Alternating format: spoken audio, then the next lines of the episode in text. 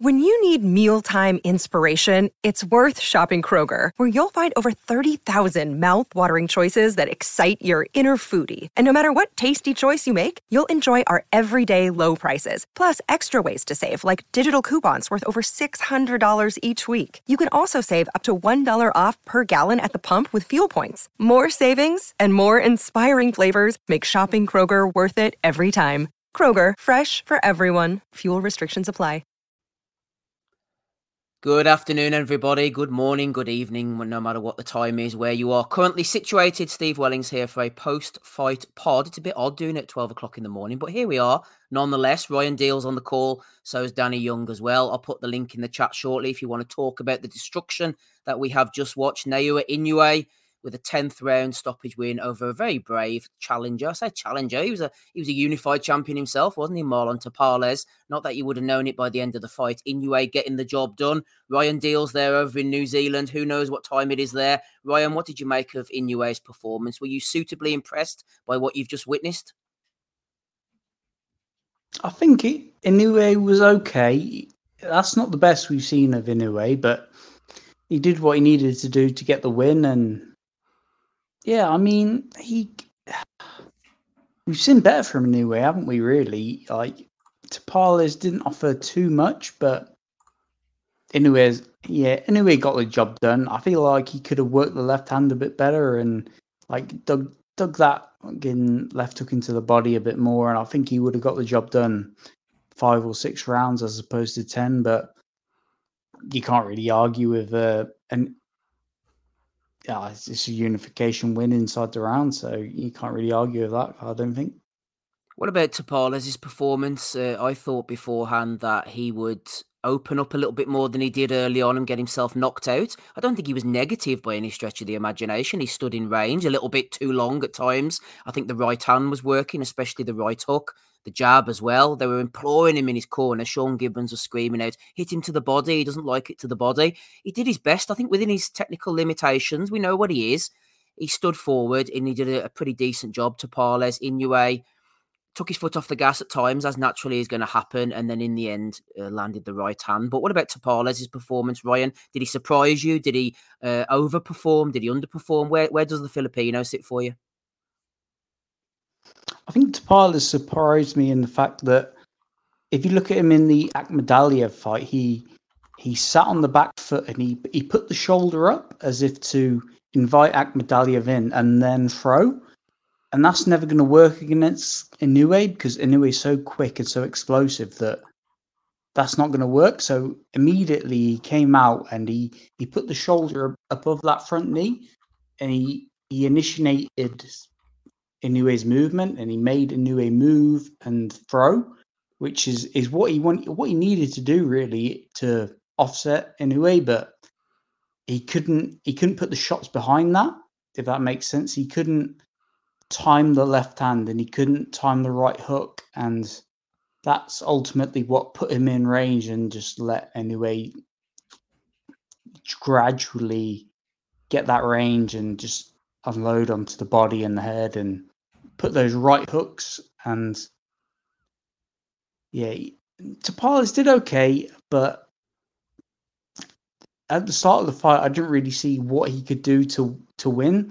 And that just became obvious as the rounds went on and it, that's just the way the fight went. I mean I would like to have seen Akhmadaliev get the win and, and fight him because I think Akhmadaliev offers a little bit more in terms of technical ability, but Tapales did what he could, and it's in a way at the end of the day. This is a pound for pound great that we're watching.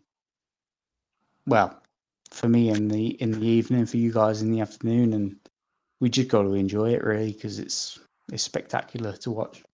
Mm-hmm. Spectacular to watch. Just enjoy it. It's a pound for pound star, as Ryan says there. The st- the link is in the stream. Uh, the stream is in the link, something like that. The link is in the chat, rather, I should say. If you want to jump on, you can. Des has jumped on. We'll go to him very shortly. Danny Young is here as well. MB has slid in. The sad bastards are in the chat on Boxing Day. Flip me, you got to feel sorry for them, haven't you? He's just unified two divisions, says MB, and look easy. Look how easy it looked for him. The only challenges I see uh, for him are two weights above. He did mention in the post fight uh, interview that uh, super bantamweight is his division for now. He's going to become a force at that weight.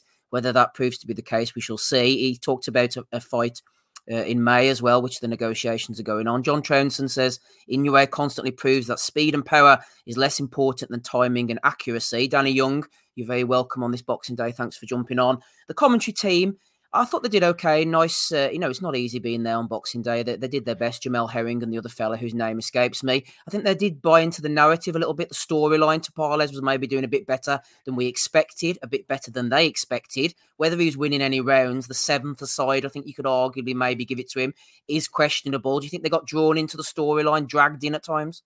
Yeah, very much so, Steve. Um, uh, I just wanted to say uh, happy Boxing Day on boxing. With sorry, happy boxing on Boxing Day, should I say? Uh, mm. Um, it's been it's been a real treat. But yeah, I think I think the commentary team are kind of leading us or trying to uh, kind of give us a full sense that this is actually a fight of two two fighters. Like you know that it was that, that Tapales was actually kind of contributing something to this. I didn't think so. Um, I just think um, Inoue took a, a more measured approach bearing in mind that um, you know there was a lot on the line, and and obviously he was probably slightly worried about Tapales, but I think from the first knockdown right the way through to the end of the fight, I think there was only one clear winner, one person that was going to win this. Um, I think, yeah, I think I think the commentary team kind of were, were just paying t- a bit too much attention to what Tapales was doing, and and and uh, maybe should should have just focused on the um the actual good punches. You know, like like like John just made a great point there. You know, the timing and accuracy of Inoue's punches, rather than having to like rather than diving in at times and that he was just so measured. And uh, uh like uh, I've said it again, uh, you know, I've said it before and I've said it again. Like this is this is one of the greatest fighters. I think I genuinely think that. You know, just how he goes about his business is just it's almost unrivaled. Steve, to be fair, of an era or of all time all time, I think, personally. I just love the way he goes about his business. Like there's no bullshit from him. And it, you know, he does he does his work. He's very technical. You know, his defense is great. He can take a shot. We've seen that in a couple of fights now. He can take a good shot. He's got power that not many fighters at that weight division can carry. I just think he's so dangerous, and that's what I like about him. You know, you, uh, uh, uh, you put in you maybe like again, maybe I'm going off, off off on a bit of a rant here, but if you put in your way, maybe even 30 years, you know, before his time, we'll be talking. You know, you'd you'd say he was an all time great, wouldn't you? So I don't you... think that's out of order, Danny, because uh, we can look at the fighters of the past with sort of rose tinted glasses and all. But look at, I think it's his ability, his technical ability, his hmm. speed, mm. his timing, his defense, his punch power, that whole package. That's going to transcend weight classes. Really, the way he put he puts the shots together. And I know he's a little bit leaky at times with the defense, but you're never going to get a human being in there who's going to be so superb. They're not going to have some kind of even mild deficiencies. But if you put the whole package together uh, at the moment, you you can't see see past him really. No, I, I yeah, I, even brings like you know the the fact that he's transcended it down to the casuals nowadays. Like you know, I've got friends of mine that would, you know, would only ever watch you know the the AJ's fights. You know what I mean? Those kind of fights. And then mm. like I've got people texting me today going, "Oh, what time's what time's the ring walk and that?" You know, this he's do he's doing something right. You know, he's capturing people's you know uh, interest and things like that. So he's, he's he's doing something right, and I just yeah, I just think he's he's there. He's there. You know, he's certainly pound for pound for me now. Um, I know there there could be an argument over you know Terence Crawford, so on and so forth. I just think the way this guy's gone about his business is just um, it's just extra special. Uh, yeah, and I think um, he, he deserves all the praise he's going to get over the the coming years, months, whatever it whatever he gets. So yeah, fair play to him. Well said, Danny. Praise to you as well for coming on here. There's going to be unification between me and Mrs. Wellington after this, but we had to get on as best as I could, as quickly as I make it there. Uh, Yimmy Yappy says some serious dedication from the panel this Christmas. Uh, smash the like button, lads, uh, lads, he says as well. Uh, Tay Game says, Merry Christmas to you all and a Happy New Year. Same to you as well, Ames. Thank you very much for that festive message. Uh, Michael Thompson says heading off to a family lunch soon, but just a quick Merry Christmas to all and bloody hell, what a fighter Inoue is. Hashtag levels. Talking about levels, Des, welcome to the call. You're very welcome there indeed. Is Inoue held to higher standards than other fighters? I mean, you do see it at sometimes whenever he hasn't blasted them out after four or five rounds, saying, oh, he's maybe tiring, he's maybe even struggling, but you know, no one's going to be smashing up this high level of opposition for 12 rounds. He is in a unification after all. He got the job done in the end. Do we, do we hold him to, to higher standards? Are people too quick to sort of roll their eyes if he hasn't got the job the job done quick time? I think that's a sign of a great fighter. When you have someone that's so good, flawless, and they make it look easy, we we hold them to a much higher standard. Do you remember when Floyd got caught a couple of times by Mosley? Yeah. Everybody put Mosley level with him and Maidana gave him a tricky night, but come nowhere near beating him. We always said that Maidana gave Floyd a really hard fight. When in in, a, in, a, in actual fact, what he'd done, he just done a few things differently. But Floyd still won, and Andre Ward was the same. And I've seen it in the amateurs when you get a really standout kid, anyone that can win a round or win a section of a round, we elevate that success and we magnify it. I think to kind of draw back on something you asked Danny, I think we're looking at a generational great. He reminds me so much of Duran, but Duran did it at lightweight. And the reason I always come back to Roberto Duran, Duran had a 10 year Hall of Fame career that was just like Inoue before he fought Sugar Ray Leonard. And then he had a second half of his career, and that was a Hall of Fame career as well. I think I think Inoue is the closest seen, he's the best small man of my lifetime and he looks to be like the most dominant force at a weight since Roberto Duran.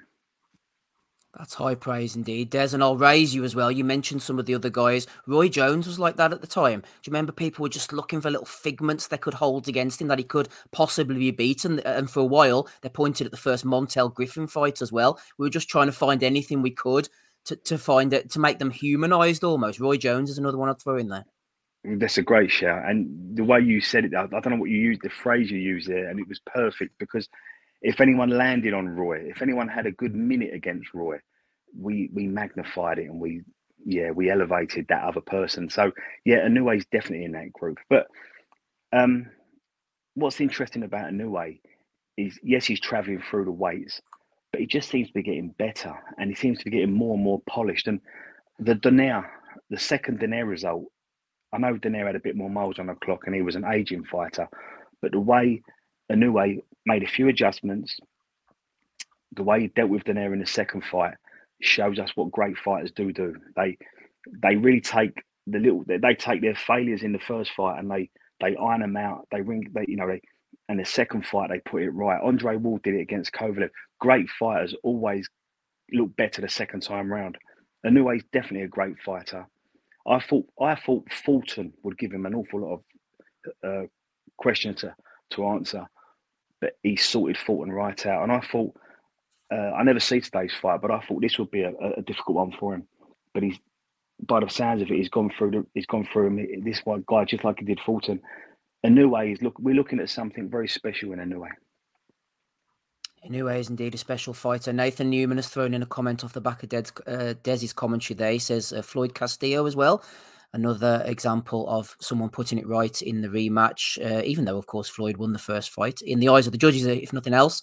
Uh, Matt Butter says if Inoue is staying at Super Bantam, I'd like to see him with Nery or Sam Goodman. I think it will be Nery next. Uh, Rob Kelly uh, is on the call. Welcome to you, Rob, on this Boxing Day. Boxing indeed over in Japan. You mentioned Fulton there.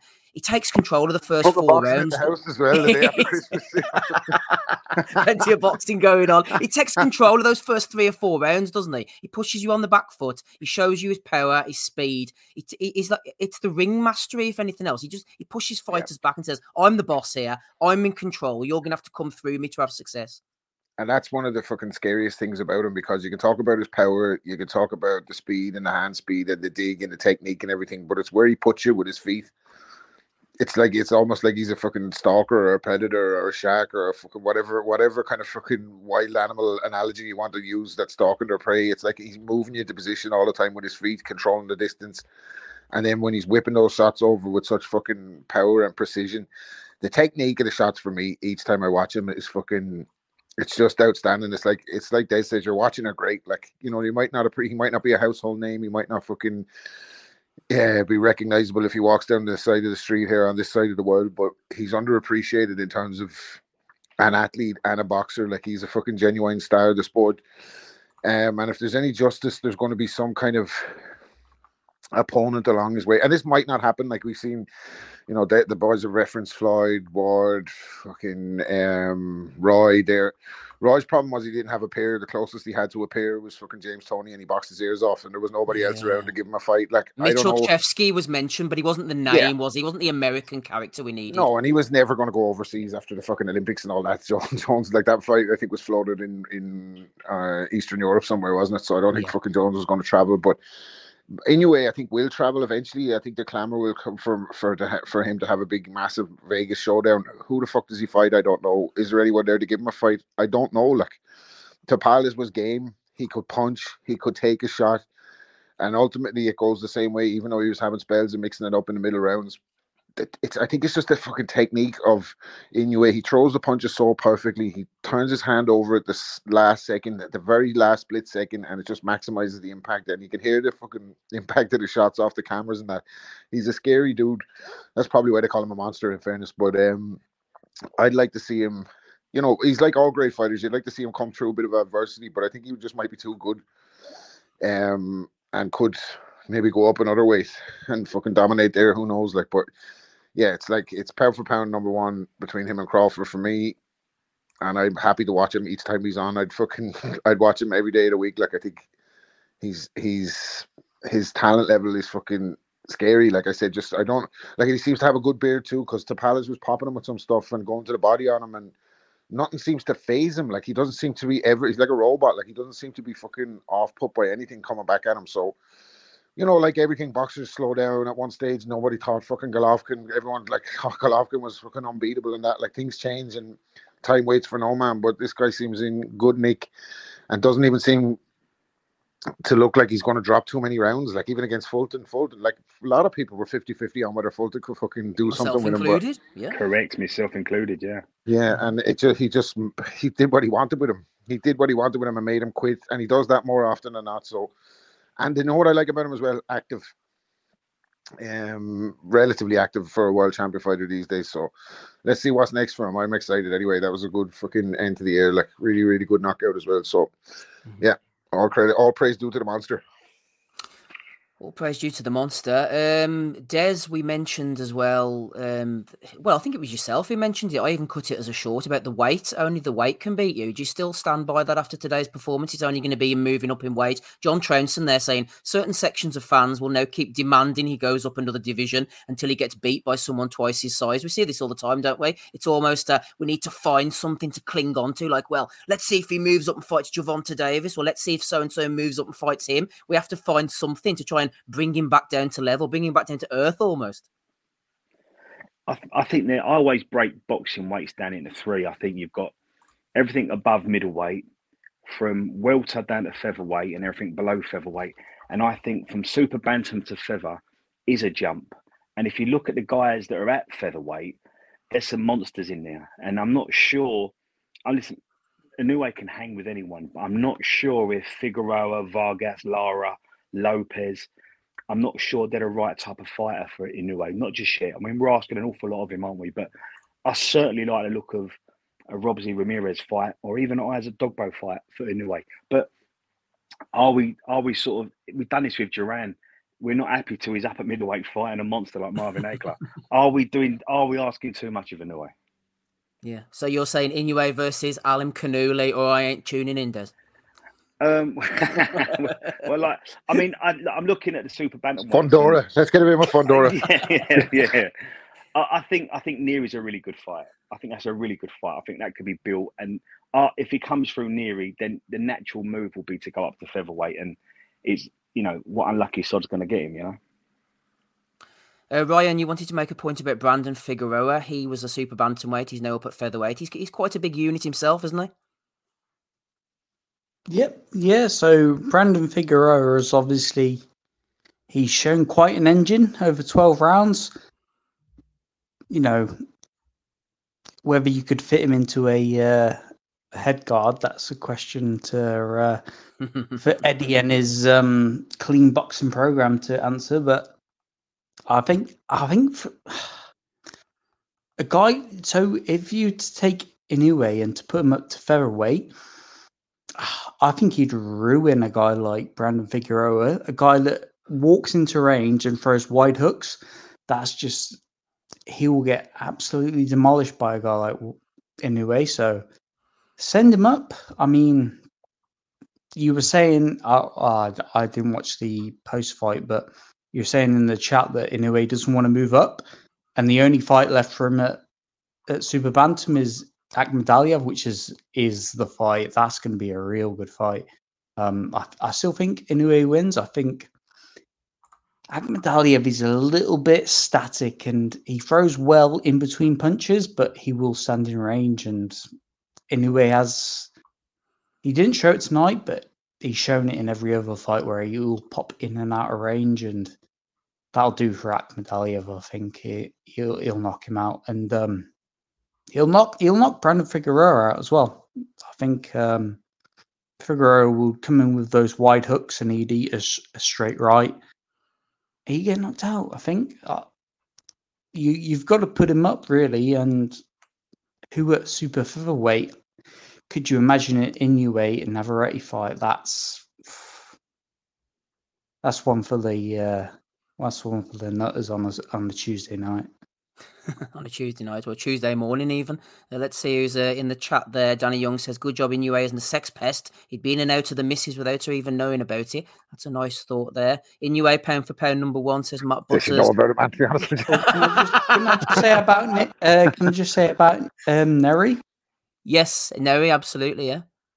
Yep, uh, Nery is in my fight of the year. Raiden versus um, Hovhannisyan. that yeah. Hovhannisyan, that yeah. that's fight of the year for me it might be oh, a little bit between you know O'Shaquie Foster and Rocky Hernandez. Mm-hmm. Like they're my two fights of the year, so I'll give it to Luis Nery. He's he's been a drugs cheat in the past, and he's missed weight, and he's done all that shit. But getting beat by Brandon Figueroa and then putting in a fight like that, he's that's how you. If you're listening, fucking Dillian Whyte and Ooh. various other drugs cheats, Call that's how you. that's how that's how you that's how you rehabilitate your name. You know, that's how you that's how you put your name back in there and say, yeah, Luis Nery, you can have a fucking Inoue fight now. Sorry, I, Ryan. I do not go giving Nery any props, man. The guy's a fucking scumbag. I'm Even if not it takes a, a punishment. Nah, that was a fight. That was a that was a hell of a fight. He, don't care, right? It's, it's fucking cheap, right? And do you know what, right? I want to see the fucking Inoue fight with him now because I want death. Like I want to see that guy laid out, fucking shivering, like with blood pissing out of his nose, mouth, and eyes, and everything. Man, give it, give him Nery. Bring it up next. I love it. I love it all day long. What about Ricardo uh, Espinoza? Go on, Rob. Do you think? Do you think he has a ceiling though? Like you, said, he said in the post fight, he's not wanting to go up. Like, you know, putting those extra pounds on all the time, like an aging as he go. Like I don't know. Like, do you think he's just going to hang around here and dominate? Like, you well, haven't got an opponent if he does. Like, well, that's what I was just going to say, Rob. Never mind moving up in weights. I wouldn't necessarily use the word complacency, but the commentary team said themselves he has to get up for a fight. He wants fighters to come to him to give him something dangerous to think about. Tapales wasn't really on his level, but he did give him things to think about, and there was two belts and the chance of a undisputed unification on the line. So that's enough to be getting on with. Whereas, though, I suppose, Danny, I'll throw this one out to you. If you're fighting against the likes of Nery, against Akhmadaliev, dangerous fighters, we saw it against Paul Butler, all of a sudden, not so much complacency, but you know what I'm getting at here. You could start to fight down to that level, even though it is at 122. And, and he has to have the big fights, the big fighters to bring the big performances out of him. Yeah, I know what you mean. I, I still think there's like you, like you boys just mentioned. I still think there's a few names knocking about in this division. You know, I, again, I put in the chat there. I, I, am not. I wouldn't be um I quite like the Casimero fight, to be honest with you, um, mm. if that's still available. Um, and I think that's a big enough name to keep it interesting.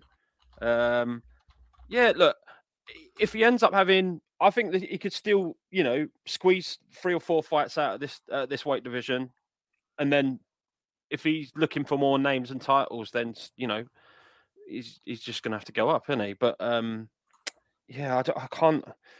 I, I don't know. Will we get? Will we ever get to a point where we have a um? If we go, if we end up doing a, you know, some kind of um, pulling someone down, and they'll just have a a, a fight at a catch weight or something. I don't know. Potentially, mm. just to get some names. Possibly. Well, you mentioned Casimero there, Danny, and I wonder if he's even on the radar. I think, technically speaking, he would be after he beat Rigondeaux, in tw- which is 2021 now. It's over two years ago. The time just absolutely flies. You would have said he has that kind of name value, but since then, I'm looking at his record here. Beat a Japanese guy in Korea, beat a fellow out in the Philippines and fought to a technical draw. I think it was a head clash in Japan last yeah, time. Casimero's right. kind of gone off the radar, hasn't he? They'd have to rehabilitate his name a little bit to make it interesting. Otherwise, people will go, oh, "I'm not really that interested in that." I think uh, if they'd have struck after the Rigondeaux fight, maybe you could you could say so because he'd had a couple of fights in America. He'd beaten Tete, hadn't he? He'd had a couple of fights in America. I just I'm going around the houses here, Danny, to say yeah. that he's kind of fallen off the radar a little bit. I know what you mean, but he's still a name, though, isn't he? Yeah, like, yeah, he is. He is yeah. still a name. Also, Steve, uh, Mm-hmm. I, I, think I think I think Rob touched on it. They're going to have to try and get a new way into America at some point. point, and I think if you if you fight a Casimero, it still become it still stays as a, a Far East product. I think they want to get Inoue in with Americans or South Americans or Europeans, and then you can pitch that to America or even in the Middle East. At the moment, I think I think Inoue and he's brilliant. Is a little bit is still a bit niche and they want to try and expand it to the world. And I think fighting Casimero keeps it in house to a degree. I think if he fought Casimero on a US card, it'd do wonders for him because Rigo had spells in that fight, didn't he? And he was 85 when he fought him. So I think fucking Inoue, you're fucking completely fucking obliterate this guy. And yeah, he, he obliterates Casimero, he does, yeah. Uh-huh. So it might be a good breakout fight for him in the States to see him completely dismantle yeah. Casimero. Like and he's got. What he's about got, do, you agree, do you agree Rob? He's got to be in America. He's got. He's got. He's got I, I think for his like we look at things differently. For maybe for him, he's comfortable being in Japan and yeah. fighting in Japan and all that. But we look at things differently. Like it's like. You know, we want the Canelo to start speaking English so he can become a bigger star for the mm. sport. And Inoue hasn't got that many. He has the kind of he's picking up on that kind of man, many fan base, like, but he hasn't got the you know, he's not going to sing fucking nothing's going to change my love for you in English or nothing after the fight. You know what I mean? To kind of cross over to the wider public. So I'd love to see him fight in America so more people know about him. But maybe the guy's just fucking comfortable in Japan and feels like he doesn't have to move. Like, Can it seems that way that he hasn't in America, though. Yeah, yeah, he has fought in America, but I, yeah. I, I, in response to your thing, Des, I wonder whether they'll even bother with America because when Bob signed him, you thought that was going to be the thing. He's going to go over to America now. COVID obviously hit, and he had those two fights in the bubble. But ever since then, he's gone back to Japan. Big money, big support, Amazon Prime, and all this type of stuff. I wonder whether they'll even bother now because uh, Fulton could have been an opportunity. They brought him back over to Japan as well. Des, do you think that's even something that they're even going to be looking at now? Is Bob even a big player? He called out two or three different promotional entities in his post-fight interview. And may, maybe I'm maybe I'm just being a little Englander, thinking mm. if hmm. it's not in America or Europe, it don't count. I mean, Japan's got a huge population. Spread it out to the Far East. I mean, they're really into their fighting sports. But I just, I, I think that in Inoue, just like, and I always keep going back to Roberto Duran, and I just think that they they've scratched the surface with this kid, who's a generational talent, who's going to be remembered for a very long time. And I just think they want to maximize that global market. This this kid is a product, and it just I just think it's and again this might be the little Englander in me, but I just think it's a shame if he stays in the Far East. But yeah, you're right. They've gone back there and they're happy there, and they're obviously they're clearing loads of money out there. They're doing very well out there, and it's a huge market. Yeah. But it's just it just I just kind of always expect the very best to be in America and Europe. I, mm-hmm. I think when you when you talk when you look at the likes of Arum, like he talks in maths, doesn't he? Like even when he signed Floyd yeah. that time after he got the bronze medal, he told him the difference between the his bronze and Oscar's gold was he was getting 15 a night and Oscar was getting 50 a night to start. Like and that always left yeah. a, a, sour taste in Floyd's mouth against the the sport. He wanted the he wanted the Oscar money and the Roy money when he was beating Genaro Hernandez. So Arum speaks in maths. I think if if it was lucrative enough to bring him across against a big opponent, he'd have already looking to do that. Like. Yeah, I don't think it's worth it. Des, to be honest, it's my inclination off the top of our head. I haven't thought it through, but I'm thinking of they got the opponents, what they're yeah. going to sell him on again. Like he doesn't speak English. I'm not saying that matters to us, but if you're thinking about moving him over to a different demographic, he doesn't look and sound like people who'd be watching boxing. You know what I mean? I wonder why they would do that. Yeah. And, look, and listen. someone someone made the Canelo comparison, but C- Canelo coming from Mexico to America, it's index linked, isn't it? There's so Yeah, many sliding Hispanics in on up, America. yeah, Yeah, yeah. right. Go ahead, Dan. Sorry, I just wanted to add there, like he he he just needs to come back to the halfway house, which is Glasgow, because when he was there, believe me, the, the hype was there, man. Like honestly, there was plenty of people there to see him. So bring him back to That's just Glasgow, the fucking man. half We'll all the be fu- there. squad of the Celtic team were half Japanese. That was all them. in the crowd. uh, y- yes, Ryan, absolutely. You can jump in a bit anyway. I heard you shouting about uh, Lopez. Was that Luis Alberto Lopez you're referring to as well? Because he might be moving up in weight. They were saying. Yeah, well, that's a that's a guy on ESPN who's at featherweight. So Yeah. that that's like a, a logical step for him to take, and he'd knock him out. He that Lopez guy, he's he's a little bit fucking unorthodox, and you'd think Inoue would knock him out, but yeah, in terms of Inoue's global appeal, like, well, I'm in New Zealand, and he wasn't on I guess terrestrial or I couldn't get him by legal means. So it's a little bit fucking. I think they've just got to try and go the, the American route with him and get him in with these Mexicans. I think that who's the the, the bloke that um Robeisy Ramirez lost to. I think he Yeah, he- big he'd smash Espinoza. him He's six foot one. Yeah. He'd smash him to bits if they get that on like primetime ESPN. Like you've got a star there because this is a guy who's, who's a two-time, yeah, he's two-time guy, and I think yeah, that's that's your guy, man. yeah. This is the guy of the sport. This is this is who we should be getting behind. I don't know why it has to be. Oh, he's from Japan or whatever. Who gives a fuck? Well, they we put Cubans, we're they put Japanese, they put whoever. Yeah, we Yeah, don't. exactly. But you know, you know what people are like. They it's like the old demographics, isn't it? The Mexican demographic, the black demographic, someone who looks like me, who I can get behind. You know, a lot of people sitting in San Francisco or Wolverhampton or whatever aren't going to be getting behind the likes of an Inoue if he doesn't speak English. That, that's the reality of the situation, isn't it? Yeah, it is a little bit, and it's that's a shame, really, because I was saying um, the the fight before Inoue, where it was the two Japanese boys, and it was Japanese title on the line. Two guys, six and 0, 7 and zero, or whatever. They put the heart on the line, and they they showed the sport for what it was, and that was that's what the English boys should be looking at, and they should be saying that's that they're the fights that we need to be putting on. They're the fights that are going to attract fans, and that's what that's what the sport is about.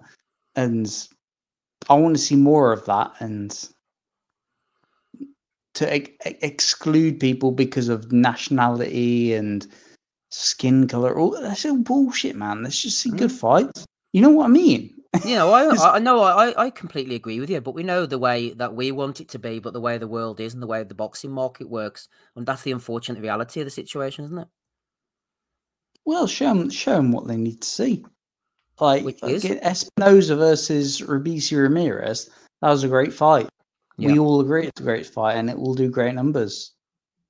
You know, so let's put let's put it on, man. Let's If just- Ramirez had won, do you think that Bob would have looked to have moved Na- Inoue up, encouraged him to go up and fight Ramirez?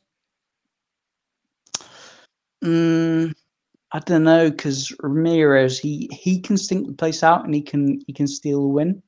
he Um, has a story, doesn't he? He's a puncher, he's Cuban, etc. Former two-time gold medalist. I think that him- Bob might have tried to sell that.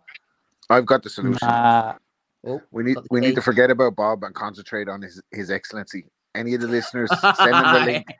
Send him the link to the post fight pod. We're talking about the monster. He needs to get on this fucking trade. I wouldn't know. All seriousness, um, as these heavyweight events kind of unfold in Riyadh, I wouldn't be surprised if we start to see some of the stars of the lower weights pop up on the card because he obviously has the budget. They don't cost as much, maybe as fucking some of the bigger heavyweights to put on. And I could see some of these guys making uh, on some of these kind of big, bigger cards in Riyadh if this is the way it's going to go. Although the other night didn't exactly fucking the last two fights they've had in Saudi haven't exactly fucking stuck to the script. So with Wilder losing, it kind of fucked everything up. But I wouldn't be surprised at all if we're going to see like massive boxing events with fighters from different weight classes, um, all on the same card out in some of those shows. Mm-hmm. Yeah, would not be surprised at all. Right, guys, we're going to go for another five minutes or so, and then I'm going to let everybody, I'm going to unleash everybody uh, to go back to their families. Sorry to have to do that to you. Uh, Danny Young has uh, dropped off thanks to him. Ryan's in and out, but hopefully we'll get him back on again shortly. Let's have a look at the chat very quickly. Marty Smith says, Been a while, lads. Hope you are all doing all right. Great fight. Inoue dismantles everyone uh, pound for pound. KC says, Hello from Tokyo, Japan. Hello to you as well. Uh, James G says, It is in Japan. Not putting fighters on because they aren't popular.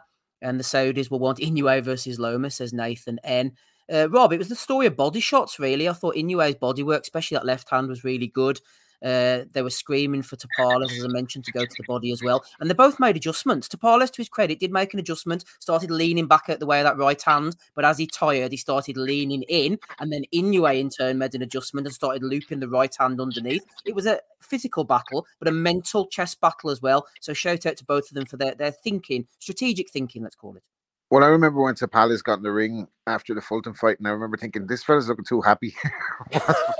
He's far too fucking. Pacquiao vibe, wasn't fight? that? yeah, I was like, has he just watched this fight? He seems to. He seemed very fucking uh, content. So it, it, was no surprise, kind of, that he made a go of it. Um, yeah, but you're talking again. You're talking about adjustments. I actually feel physical sympathy when I'm watching Inoue hit fellas with body shots. It's like I can nearly feel him. The technique is all so fucking crisp, but the way he delivers them, you're like, fucking hell, man, how is he standing up to that? So, um, yeah, I mean, Tapales had a had a right go. He did as much as he could do, and he's come out of it like you know. There's ways to lose, I guess, and you know, Paul Butler, I think, got rightful criticism for. Well, I don't know, like it's different when you're in there with him, but he didn't go to try and win the fight. Like he went to to try and survive, and Tapales went to have a go. There was belts on the line, and he was bringing his belt. He didn't want to give it up. He was want he was wanting to unify the titles, like, and he fucking did as well as he could, and he operated at, at probably his highest level, but it was just levels below anyway.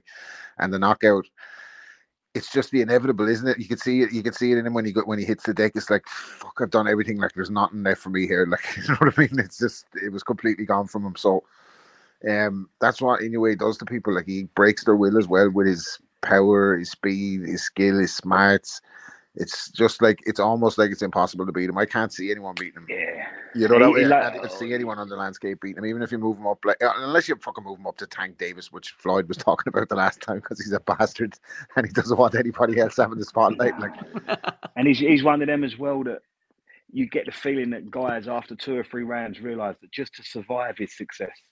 You know, like just to, yeah. just to hear the final bell is a, is an achievement, and that's yeah. a sign of a great fighter it reminds me a lot of the time when you see fighters get hit by him. You remember when um, Golovkin hit Curtis Stevens with the left hook and he dropped him and yeah. made the face when he hit the ground? Like, what the fuck was that? was like. That's what the reaction is a lot of the time. The first time he lands with power, it's like they're you can see them like fuck. So yeah, it's it's you can't say enough good about the guy. Like he's he's you absolutely brilliant. But the one thing I would say, uh, guys, is if if they historically, whenever you've had great fighters go up two or three weights, they've always been matched away from natural punchers, whether it's uh, Ray Leonard or Tommy Hearns, even though they're brilliant fighters. Roy Jones, brilliant fighter. Uh, Mayweather, they always stay away from them awesome punchers, the Kostya Tszyus or the um, they stay away from the, the heavy-handed ones that iron people out. And I'm not sure if they're going to match Inoue. If he does go up to featherweight, they'll probably stay away from them the Laras and the Lopez's just because they're so heavy handed and they can put your lights out.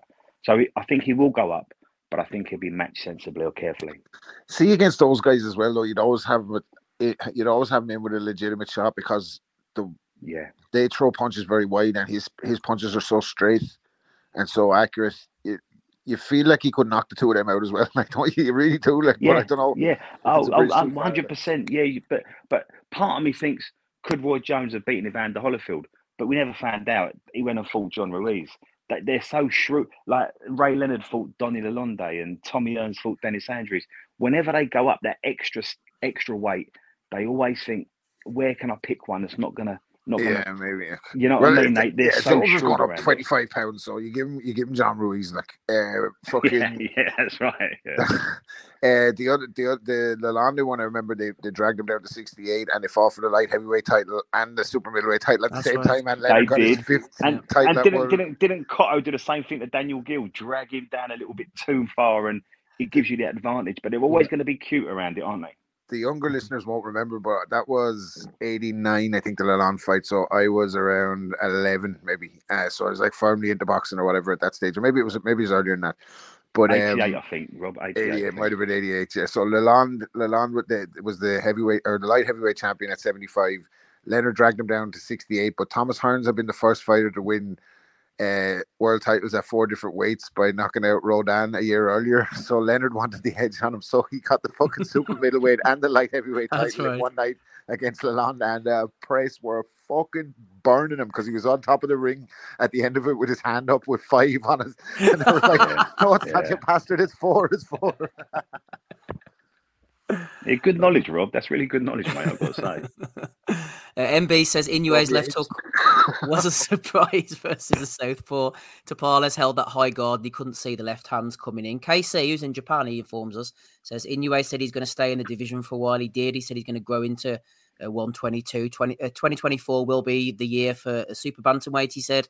And he's got a fight lined up for May. They're in negotiations at the moment. We expect it will be Luis Nery. Uh, Washington Holomani says a W for Inoue, which is absolutely correct. He's spot on the money there. Des, what about Tapales? I know you only saw limited footage of the fight, but did himself no harm whatsoever. You could see the fight with Akhmadaliev was sort of close enough that they might run that back again.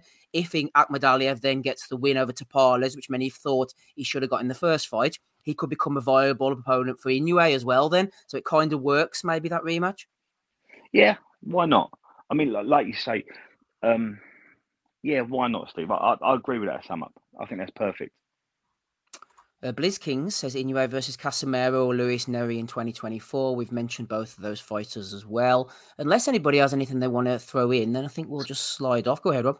I just no, sorry. I know I refer to Vidal a lot on this pod, but everything about boxing comes from him. But I just remember we're talking about like me show me age, but I remember when Hearns knocked out Roldan and he won the fucking you know he's the first man to win four titles at four different weight Uh-huh. classes. My dad was putting an asterisk on it because he's from the eight eight weight class division, so he was like they're only half weights now. They're only half weights. That's what he used to call fucking divisions in between, like light welter and all half weights. Fuck's sake. Well, it is becoming more difficult, isn't it, with the unifications, Rob? We used to have the three belts, and now it's in the four belt era. So you've got to kind of sweep up them four belts. I was informed the other day that the first four belt unification was actually a bit of a history that Wellington was at. Hopkins against De La Hoya was the first time the four belts were unified. Oh, were you at that one? Yeah. Yeah, I was at that one, yeah. Oh, class. Wow. Brilliant. Uh-huh, yeah. 2003, yeah. But even even as Rough and great as. Floyd was, and I'm a massive fan of Floyd, but he he navigated away from Kostya Tszyu and Margarito, didn't he? Because and he said, I think he said it himself. Sometimes you've really got to pick and choose who you go up against when you're jumping up two or three weights. It's historically, especially with the American brilliant American fighters, they do they do navigate around them big punches. The Kostya Tszyu one and Floyd is a, is a big pity it didn't happen. Like I think he would have beat Yeah. Kostya Tszyu, but I don't. I I would have loved to fucking see it. And the Margarito one, like I suppose he was vindicated after the loaded of loaded glove. Yeah, yeah, yeah, Rob, the only thing I can say about F- uh, Kostya Tszyu and Floyd, I think it, uh, his timing's everything, and it would have mattered what version of Kostya got what version of Floyd. Yeah, But- you're right. You're right. Zab Zab Judah was as good as Floyd, or on the on the same trajectory as Floyd Yes. when Kostya got hold of him. Speed Yeah. wise, he was probably You know Yep. I mean? fa- as Yeah, fast as yeah. Floyd, if not faster. It would have yeah. been interesting. It would have been And he, sh- he showed that in the first three rounds when he got to Floyd as well. Yeah. He, he- yeah, he yeah, worked against yeah. himself that night, didn't he? Like Yeah, He first three or four yeah. rounds, he caused him problems with his speed. I think as well, Des Costas, you, he had a lot of problems with uh, injury, didn't he? Towards the end, he was out for Yes. big, long swathes of time. And we and we forget Kostya come through the old system where he was the number one in Russia. Like how good have you got to be, and how many fights do you have to have to get through that system? So by the time he turns pro, he's had a career. He's had a really good career already, isn't he? Uh, Take aim says Deontay Wilder question mark. I don't know if he means uh, Inoue against Wilder, but I suppose why not? well, judging on the other night, we took we wouldn't. Yeah, he would have a chance, wouldn't he? You would, you would think so. I Um, just wonder what yeah. the fuck when it comes to Wilder, like what was going on in the corner. So we're giving all Parker all the credit and Andy D all the credit for pulling it off. But why the fuck when you look at when you look at Wilder's best knockouts, it's when he walks to the guy. Mhm. When he walks to him, when he walked to Ortiz, when he walked to Dominic Breazeale, hold his feet in the middle of the ring and walk to the guy. What the fuck was stopping him from walking to Joseph Parker? He was right there. I know he's moving his head, but when he was fighting on the back foot, he gave himself no chance. So probably fucking Rob, you've gone a bit more muffled. Oh, there, you're back, you're back, you're back, you're back. Sorry, he probably could muster one more good performance if he made an adjustment. But I think when the way he was talking afterwards, one foot out of the sport. His two feet were out of the sport by the Aye, well, I don't know where his two feet were, but they were barely in front of Parker all night, were they? yeah, it's just, just uh, uh, uh, maybe it's the ayahuasca or whatever. Like, but why he didn't fucking just go walk to him, I don't know. Like, yeah. Uh, Take Aim says, Rob, turn down your DAZN feed or Matty will be on to you. Well, it's just as well DAZN weren't uh, televising anyway because you wouldn't have heard them punches landing anyway. yeah, yeah, yeah. Like the silent movies, everyone got the money back. Charlie Chaplin. take. Um, yeah, well, I said we'd go, but we might as well carry on talking as long as the boys are happy. As in, Des, I know you uh, were watching the Day of Reckoning over the weekend. Any thoughts, any feelings on Wilder, AJ in particular? I, have got to say, I, you know, I think there was a Ben Davison bounce with AJ. I think Ben Davison was in the right place at the right time. I think AJ was really confused out in Texas. I think he was a little bit um, unsure of himself after, with McCracken towards the end. And I think Ben Davison has just been in the right place at the right time. And I, I used this analogy a couple of weeks ago. Just like a football manager, like Sean Dyche can come into Everton and think, look, there's been a lot of mistakes being made here. Let's go back to basics. I think Ben Davison has gone back to basics with AJ and just got him doing what he's good at. And I was, I will say this: as good as I thought AJ looked, I was amazed at how bad Wallin looked. Why did he look so bad? I thought he looked out of shape for a start. He was terrible. I don't get it. I, I, maybe he had the sparring partner mentality. Maybe he was spooked because him and AJ have done quite a bit in the past. I don't know, but it, you know, that was Wallin. Wilder looked awful. I think Andy Lee and Parker got their, their game plan spot on. I really enjoyed watching the way Parker was educatingly pressing Wilder. And Rob, like Rob said, I don't know if Parker stuck Wilder on the back foot, but Wilder stayed on the back foot all night. And I've been watching Wilder since 2008. He's the fighter that can't fight going backwards, but mm. they, they allowed him to do it. It was crazy. Um, I touch on touch on um, Bivol. I yes. don't know. Hear what you lot want to say. He's the most he's the most quintessentially Russian fighter I've ever seen. he's everything Russia produces. They're so pragmatic, so dedicated, so disciplined. He goes out, he does a good first minute, he has a breather in a second minute, doesn't give nothing away, and in the last minute he nicks the last 30 seconds. He's all about just winning rounds, winning fights. I was disappointed because I had a brilliant accumulator with Bivol to stop Arthur, but he just never put his foot on the pedal and I thought Arthur was ready to go after round three or four. I don't know how you saw it. Mm. And then he only went down in the la- the last round, well, the eleventh round, I think it was. He touched down and, and, Arthur. And even even in round twelve, he didn't want to. He didn't want to come out of his comfort zone, did he, Bivol? Bivol's this guy that will never come out of a comfort zone.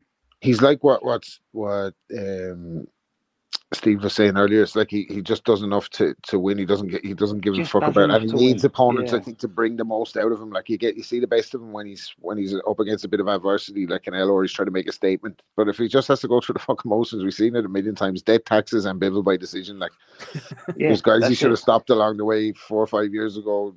He could have stopped Joe just so many like that he could have stopped if he put put his uh, foot on the pedal and just didn't bother. Like so that's disappointing sometimes, but he is brilliant to watch. But I agree with Des about AJ. I was going to say it. I didn't I like Eddie's hands out fucking screaming the house down about this new team and everything's back. And he didn't. He just did fundamental shit. Like he got on the jab and he he changed the levels with the right hand to the body and to the head and just kept balling guessing. But just basically just got on the jab. Like it wasn't fucking. Like I know he tried a little Lomachenko pivot in the first round, but it wasn't as if he fucking he just got him back to. But uh, like I said the other night on the pod, I think that relationship's probably going to be a good one. Like because AJ needs people to blow smoke up his ass and him believing that he's fucking, you know what I mean, a killer again. And maybe Ben Davison's that guy to do it. Like he certainly seems like he believes he is because fucking seconds after the fight, he's fucking nominating himself to put the Usyk result right for AJ. So uh, I think he's backing himself for the job, uh, to say the least. I'd say that'll be the last you see of Derrick James, man. He's be fucking polishing his trainer of the year trophy from last year uh, for the foreseeable. I, I, I never thought I never thought AJ out in Texas with Derrick James, surrounded by uh, Charlo and uh, Spence. I yeah. didn't think that was a good cultural. Yeah, you fit. never. You always said that. To be fair, yeah. I, I, I, never, I never thought it was a good cultural fit. I think AJ needs to be down the road. He needs to be amongst his own, like Ben Davison, Barry Smith. Who else in that gym? Who's the kid that Barry? That Barry? Who's, who's the kid that just beat Conlan in that upset? Oh, uh, Jordan Gill. Jordan Gill's in that gym. Leigh Wood's in that gym. There's a lot of young pros in that gym. So AJ is going to be the top man in that gym, and he'll be comfortable there. It's a real good cultural fit. And I just think Ben Davison is just right place, right time. He's going to do a Sean Dyche. He's going to just he's going to just resurrect AJ. I don't know how far AJ will go, and we, will we'll find out an awful lot about AJ and Ben Davison's relationship when AJ is three or four rounds down in a fight and someone's putting it on him. But for now, I think it's a really good fit. That's when you're going to find out he's more like Michael Beale than fucking Sean Dyche. Class. uh, nothing for somethings in the chat. He says, Hello, lads. MB says, I was left a bit disappointed with the Saudi card, as mad as it sounds. He went on to say, Who picked a tricky moving body puncher for Makhmudov on that sort of platform as well, Ames. No better question than to bring you in on that one. In fact, I have a better question for you. They were talking earlier about possible next opponents for AJ. Zhilei Zhang's name was mentioned. I think they'll put him in with Parker sooner than Zhang. I know he's 40 years of age. He's getting on a bit, but he's a fast-handed southpaw with nice power as well. I think that might send AJ back into the, the dark dungeon. I don't think either of those fights are particularly on AJ's radar there, Parker or Zhilei Zhang, especially with how Parker, the first fight went with all the holding and the Italian ref that's not been seen since, I believe, if I mm-hmm. remember correctly, anyway, in those top level fights. Um, that was a real dud of a fight there. Um, watching that one back, I believe you know, AJ's kind of set his stall out with what he wants, and that's the belts, whoever's holding the belts. Um, although Hrgovic right now isn't holding the belt, either they may do if the belts fragment, which they seem to be if the IBF hold up their ruling, or um, you know, Hrgovic will be the next before you know the belt comes if something can be you know, applied out. But no, I, I don't know what what really kind of comes for AJ next, apart from a belt chase. And he says he seems to be open to a Deontay Wilder fight, even though Wilder lost. Uh, I don't know why Wilder lost. I don't know if he'd been to some sort of retreat somewhere and tried some sort of psychedelic drug. He never made mention of it, so I don't know what was the reason as to behind Wilder's non-effort really there. But no, I'm not sure what, not sure yet just what AJ does, um, unless it's unless it's for some sort of belt contention. Uh, otherwise, on that card, like pick up on the same sort of points. I thought I said it in the chat as well with Bivol specifically. We talk about high IQs in boxing and boxing IQs. I think Bivol's IQ has to be questioned to a degree. I think he exhibits high IQ, but he has to be questioned as to whether he understands where his what what position he gets his opponents in. Because he's not capitalizing on a fighter who's not his level, not returning back, doesn't have the punch power to knock him out in one punch. Why isn't he stepping on the gas until the later rounds. Why is he taking that long to to to do that, and why isn't he getting them out? Uh, just there's something that I can't come to a conclusion on really as to why he doesn't doesn't do it, or maybe he just doesn't want to do it. Maybe it's part of this whole. There was a feeling that he he he deliberately lowered his level in the Craig Richards fight, which then got him the Canelo fight.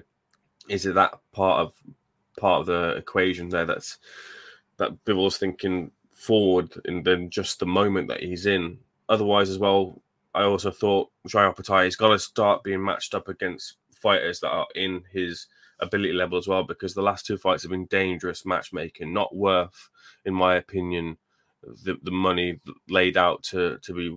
Uh, Jordan Thompson was was battered for those four rounds, and then Ellis Zorro, poor Ellis Zorro, got was wiped out. Um, with the, with the rope, you know, it could be a lot more dangerous. The, way he fell and his neck, his back of his head hitting that rope, and don't know what the kind of telling effects will be for for, for Ellis Zorro. But yeah, I think Jai Opetaia needs to stay away from now being, being fed opponents and actually have some proper competition, whether that be at cruiserweight or heavyweight. And by the way, the IBF were right to strip him. And and Eddie Hearn knew going into the fight with the exception happened with Thompson. So I don't know why there was the crowing and complaining about him being stripped. They knew what the the, the situation was, so yeah. that's the decision they made. So they have to live with it. So the IBF title was stripped from from Opetaia. So if he wants, he has to go fight for it back, or, or like I said, move up a division. Um, but yeah, no, look at the heavyweights. I thought I thought AJ looked looked pretty good. I don't think this is really the return of the destroyer AJ. I think AJ just ha- has found some answers now with, with Ben Davison and the research, whatever it is they do, the the film study. I think that all kind of tends lends into what how AJ's ethos is of preparing for fights and wanting those answers and wanting those wanting those questions that he's got answered as well too. Do you think, Aim? Sorry to interrupt you. Do you think the fact that the preparation and the videos and all that, whether he, he's actually learning anything from it, the fact that he feels like he's doing it makes him mentally more prepared, if anything? Yeah, I think I think that's all, all it is. It's just direction. I think AJ is a fighter who you, you the in camp you work out the inputs to the controls. If you're looking at this like I'm looking at this like a PlayStation analogy, you got your controller in front of you.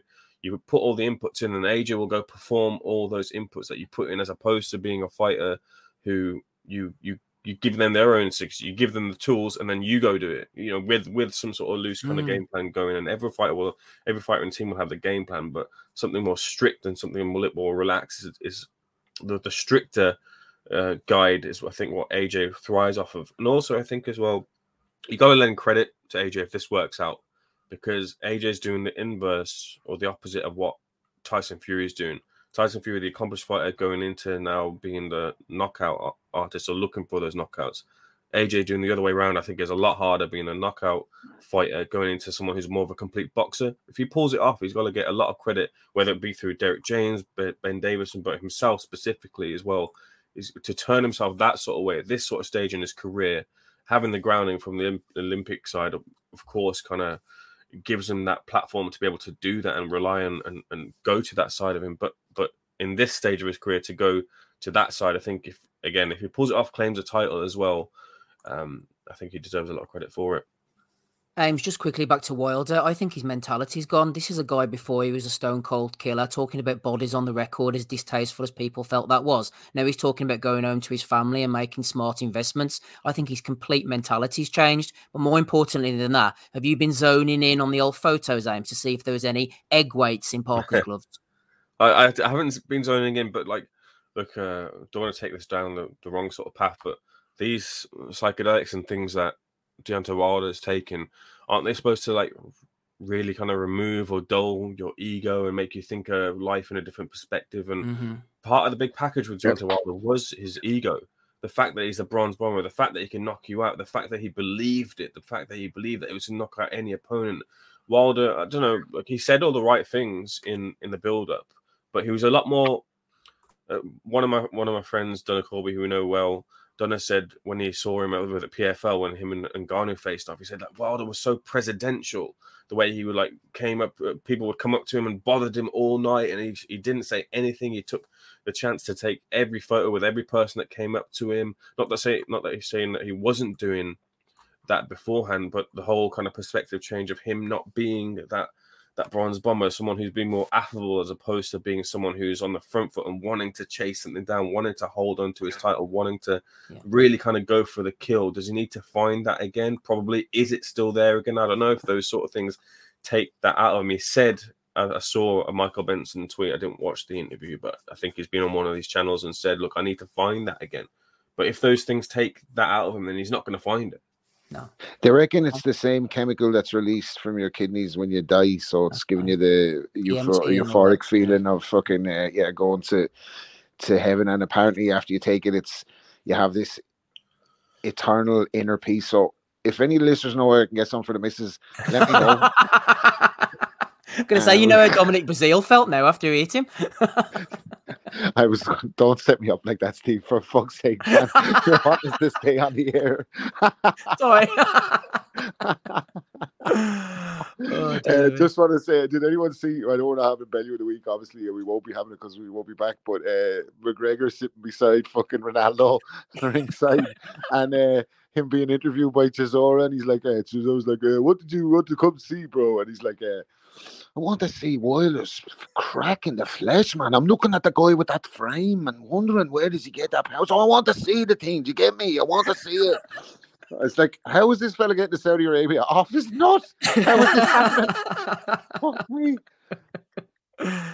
Oh dear, some fun and frolics. Yeah, we won't be back till the new year. Uh, before we close out, having a look at Inoue. uh, See- in, see, yeah, sorry, ahead. sorry, Yep, yep, yep. Maybe you could ask the doctor like what these, you know, these psychedelics do to do to. Doctor hasn't replied to my last couple of messages. To be honest, I Ah, think he's had enough of that's me. No. No, that's a sh- that's a real shame. Yeah. I think the doctor's had enough for me, Rob. We made him, and now he thinks he's too good for us. yeah. He thinks those biblical tweets are gonna are gonna hold serve him on X. He's got another thing coming, man. He's come back to us. but well, we welcome him back. We'll welcome him back in. But those but those fights with Fury as well, they might have taken a whole load out of him. I think they did. that's what yeah. that's what um yeah, I think that's what happened. uh, Kevin Barry said to me, look, he's he um had those two tough last two fights were real tough of him, and maybe Fury's taken his soul, as the crude phrasing goes, and it's it, it might have been the case that two grueling fights against someone of Fury's stature and the punch power coming back from him. It might not be the same in that sort of sense as well. With the dent in his head from from those egg weights, he said apparently that he's got like those those uh, injuries from it that might have Well, let's changed him. let's not forget in the second in the second Fury fight, he came in a lot heavier than he normally Yeah, weights. I think he came in to thirty or something like that, didn't he? To to 231, I think it was. Yeah. Yeah. So he then had to go lose another fucking stone to make weight for the next fight and went back down to 212. So, like, like, he's given up 212 versus two, nearly 270 Fury was, wasn't he, on the third fight? Like, that's serious punishment he took over those two fights. Definitely fucking took something from him, no doubt about it. Well, no doubt about it. That's hundred percent correct, and we've seen it. History proves that sometimes a, a piece of a fighter is left in the ring, particularly on fights like what we saw Wilder and Fury two and Wilder and Fury three. They was epic, and I'd be very surprised if both guys didn't leave a bit of themselves in the ring them nights. hmm Des, just while you're unmuted as well, Ames mentioned about Dimitri Bivol. You said about him sort of clocking out the rounds and, and breaking it down bit by bit. A bit like Rigondeaux, not finishing off an opponent. Again, they're from that sort of ex Soviet kind of communist school of amateurs, which might be a crude comparison. But Bivol, very similar as well, doesn't know when to just get in there and get the job done. He's so regimented in his thinking. Yeah, exactly that. It, it's, it's them guys have the same type of coaching. They they spent uh, they had a career in the amateurs and they was very very successful, and it was all about discipline. It was being very pragmatic, and Rigo's a perfect example that. There's loads of Cubans. Kindlin was the same. There's loads of Cubans that are incredibly successful, but it really wasn't about coming out your comfort zone or a better expression. They're not going to roll the dice. When when Bivol, for example, looked at Arthur at say round eleven in his head, he, he thought, right, I'm going to put my foot down now and I'm going to roll the dice. But then the other part said, well, why do that? Go and win the first minute. Don't lose the second minute. Go and nick the last 30 seconds of the last minute. That's Russian. And that's just what he does. And it's a comfort zone thing. It's rolling the dice. It's it's a lifetime of being taught a certain way. The Cuban, the Cuban, the Cuban uh, project, the, the Cuban program is exact same as the Soviet program. So that's all it is with Bivol. It's just not got that. It, he's too logical about it. Do you remember when? Do you remember when Vitaly Klitschko popped his shoulder against Chris Byrd? I think it was, and he sat in his corner and very logically said, "No, that's enough for today. I'm gonna get. I'm gonna get this repaired, and I'll come back and I'll and I'll and I'll win did. another day." yeah. that's very middle class. It's very educated Eastern European mentality, and it's logical. And we, us guys, we probably don't view boxing logically, but Bivol certainly does. But there's the way, the only point I'd come come back on you and that is the, the dice roll element because it, at no point would it have been a dice roll for uh, for Lint for Dimitri in that fight with Arthur. He's not going to knock him out. He's not going to come back with a, a very minute chance that that um, Arthur would come back with with a punch from the gods. Right, you might you might count that in, but really, I think it shows a lack of understanding there at that at that final point from Bivol in that term of logic that he didn't go for it because he, he was beating all ends up. That's that's the criticism that I throw towards Bivol that he really I should. totally, I, I totally I- agree, Ames. I think you're right. I, I can't get my head around it. It, it, in in in the way you frame that, then you're not rolling the dice. You you're going to win this, and even if, but I don't think Bivol ever wants to take himself in an uncomfortable place. And I, I I'm trying to give another example in sport where we see it. I, I would love to have seen Biz- Bivol put his foot down, but it's just not in his makeup, is it? And I, I hear where you're where you're going with that about his boxing IQ. Perhaps that's what he does lack. But I, I've I've I've met kids that come out of these Soviet programs, and they spent ten years under a certain regime. They can't help but go back to what they was taught. And I just think Bivol is that guy. But I do take your point, Ames. It wouldn't have been rolling the dice. You would have stopped Arthur, but he wouldn't do it, would he? It's about time. It's about time people got the fucking Rigondeaux memo though, like because you know Rigo could have probably stayed undefeated if he'd have stayed stuck to his own path and just mm-hmm. fucking stunk the joint out. He he was kind of forced into going up weights and losing fights. Like it's a it's a thin line. So what does he want to do? Does he want to listen to the fucking public who are sick of these fucking decision wins, or does he want to take unnecessary I- risks? I mean, I had Rigo I in think- going up fucking two weight classes like big Japanese guys. I think the difference is, Rob, the difference is, mate, there's no money in Cuban brilliance, but there's always going to be mm. money in Russian brilliance. No, fair point. Like fair point. So Biv, I'm- Bivol, can, Bibble can stick the ass out, can't he? But he knows he's going to get looked after and paid. But like I, I remember, Rigo I remember when I used to fucking spar or whatever. I would fucking spar anyone, but I'd be fucking reluctant for a fight to break out. So if I could get someone on the end of the jab, get a breather, myself, finish the round, look good, I would have done it every time. So it's hard for me to Yeah. criticize these guys. I used to be Rigo's biggest fucking. Biggest fanboy cheering for him, but he even used to let me down when I was looking at the fight. I'd be like, I go to sleep after six rounds. Would you just fucking knock this guy out? Like, nope. And I think he took a risk early on in his career, didn't he, against Teon Kennedy, and he got dropped. And he was like, ever since then, he was like, fuck Yeah. that. I'm I'm staying out here. You you're not good enough to hit me. You're not going to hit me. Like, Mm. Mhm. And I But it take, I, take boring as Ames, I fuck. take Ames's point. It wouldn't have been rolling the dice. I see it the same way. But in Bivol's head, it's just not what he does. Ames, uh, just on that as well. I, I don't know whether I was the only person who saw this. I, I haven't watched the fight back, which I probably should have done. But we mentioned about Arthur having nothing for him and, and rolling the dice, etc. I do think at the time that Arthur landed something to Bivol's body in one of the rounds No, that no, made no, him back off. Did I get that wrong?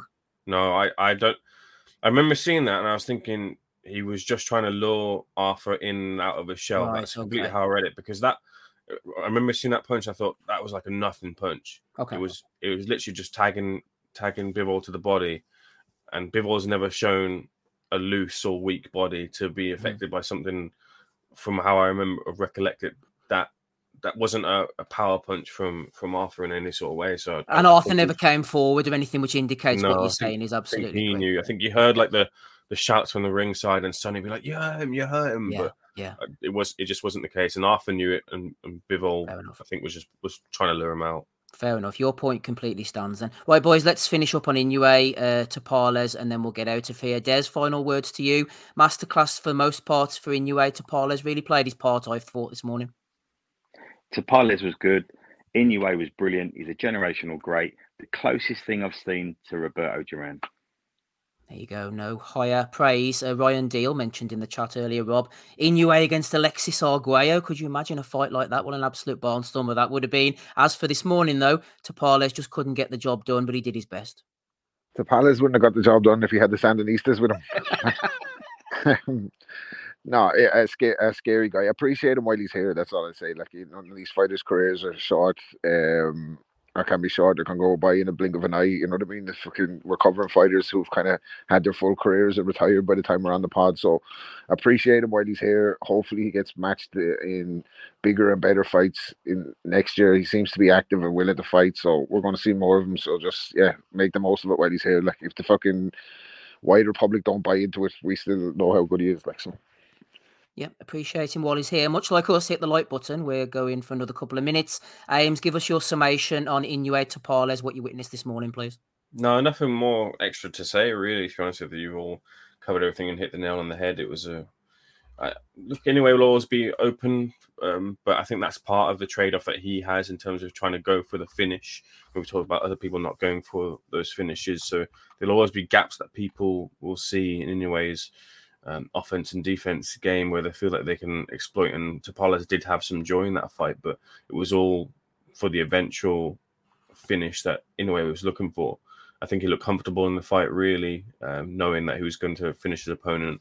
And I think Tapales really had too much to offer him outside of a couple of spots of joy there. And for 30 years old to claim the belts that he's got and have much more left in the tank, um, I think he's a quality, quality fighter as everyone else does. I just want to see him back in on foreign soil brackets again, you know, and again and again, really, because uh, take him out of Japan um, now and really kind of push him if you can, really, because there, there are there are a lot of people in in the US and the UK that are into kind of the, the, the Japanese culture and the Japanese side of things. I don't know how how Mhm. really translate into the boxing side of things, but there is some market there if you can fashion it properly. Um, I just wonder if if Top Rank will be the ones to to do that, or just keep them over there in, in Japan. Uh, what about sorry, Ames? Just these the moving up or not moving up? What he mentioned afterwards, uh, staying at one twenty two. Yeah, look, look. Um, you again, you guys hit that on the head. I don't know really what else is is out there for him at this weight because he's got, got those belts, and he seems to want to stay at that weight for now. Um, um, yeah, I think I, I I imagine he will just look to to to to defend those belts. Really, what, was the fight that was mentioned in the the comments? Brandon Figueroa. Yes, and Luis Nery as well. Yeah. good little fight there. Yeah, uh, two two great fights. So that's that's kind of the.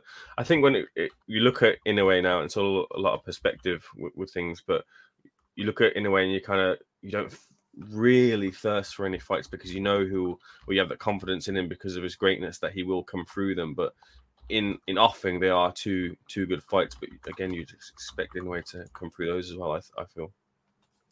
Absolutely. Thank you very much to Ames for closing us out there. I've been Steve Wellings. We've had uh, Danny Young was on the podcast as well. So was Ryan Deal, Ames himself, rapping Rob Kelly, and Des. Uh, shout out to all the other boys as well who couldn't make it and hit a uh, hit a like, but uh, uh, hit on the like button if you want to. Subscribe as well. We'll be on Sports Social a little bit later on. Back in the new year on the night Naoya Inoue got the job done. It was the morning for us. It was more Halloween than Christmas. The Japanese monster creating an absolute nightmare for Marlon Tapales who more than played his part. Thanks for listening. We'll catch you all again in the new year. 2024, the asylum keeps rumbling, and goodbye for now. Sports Social Podcast Network.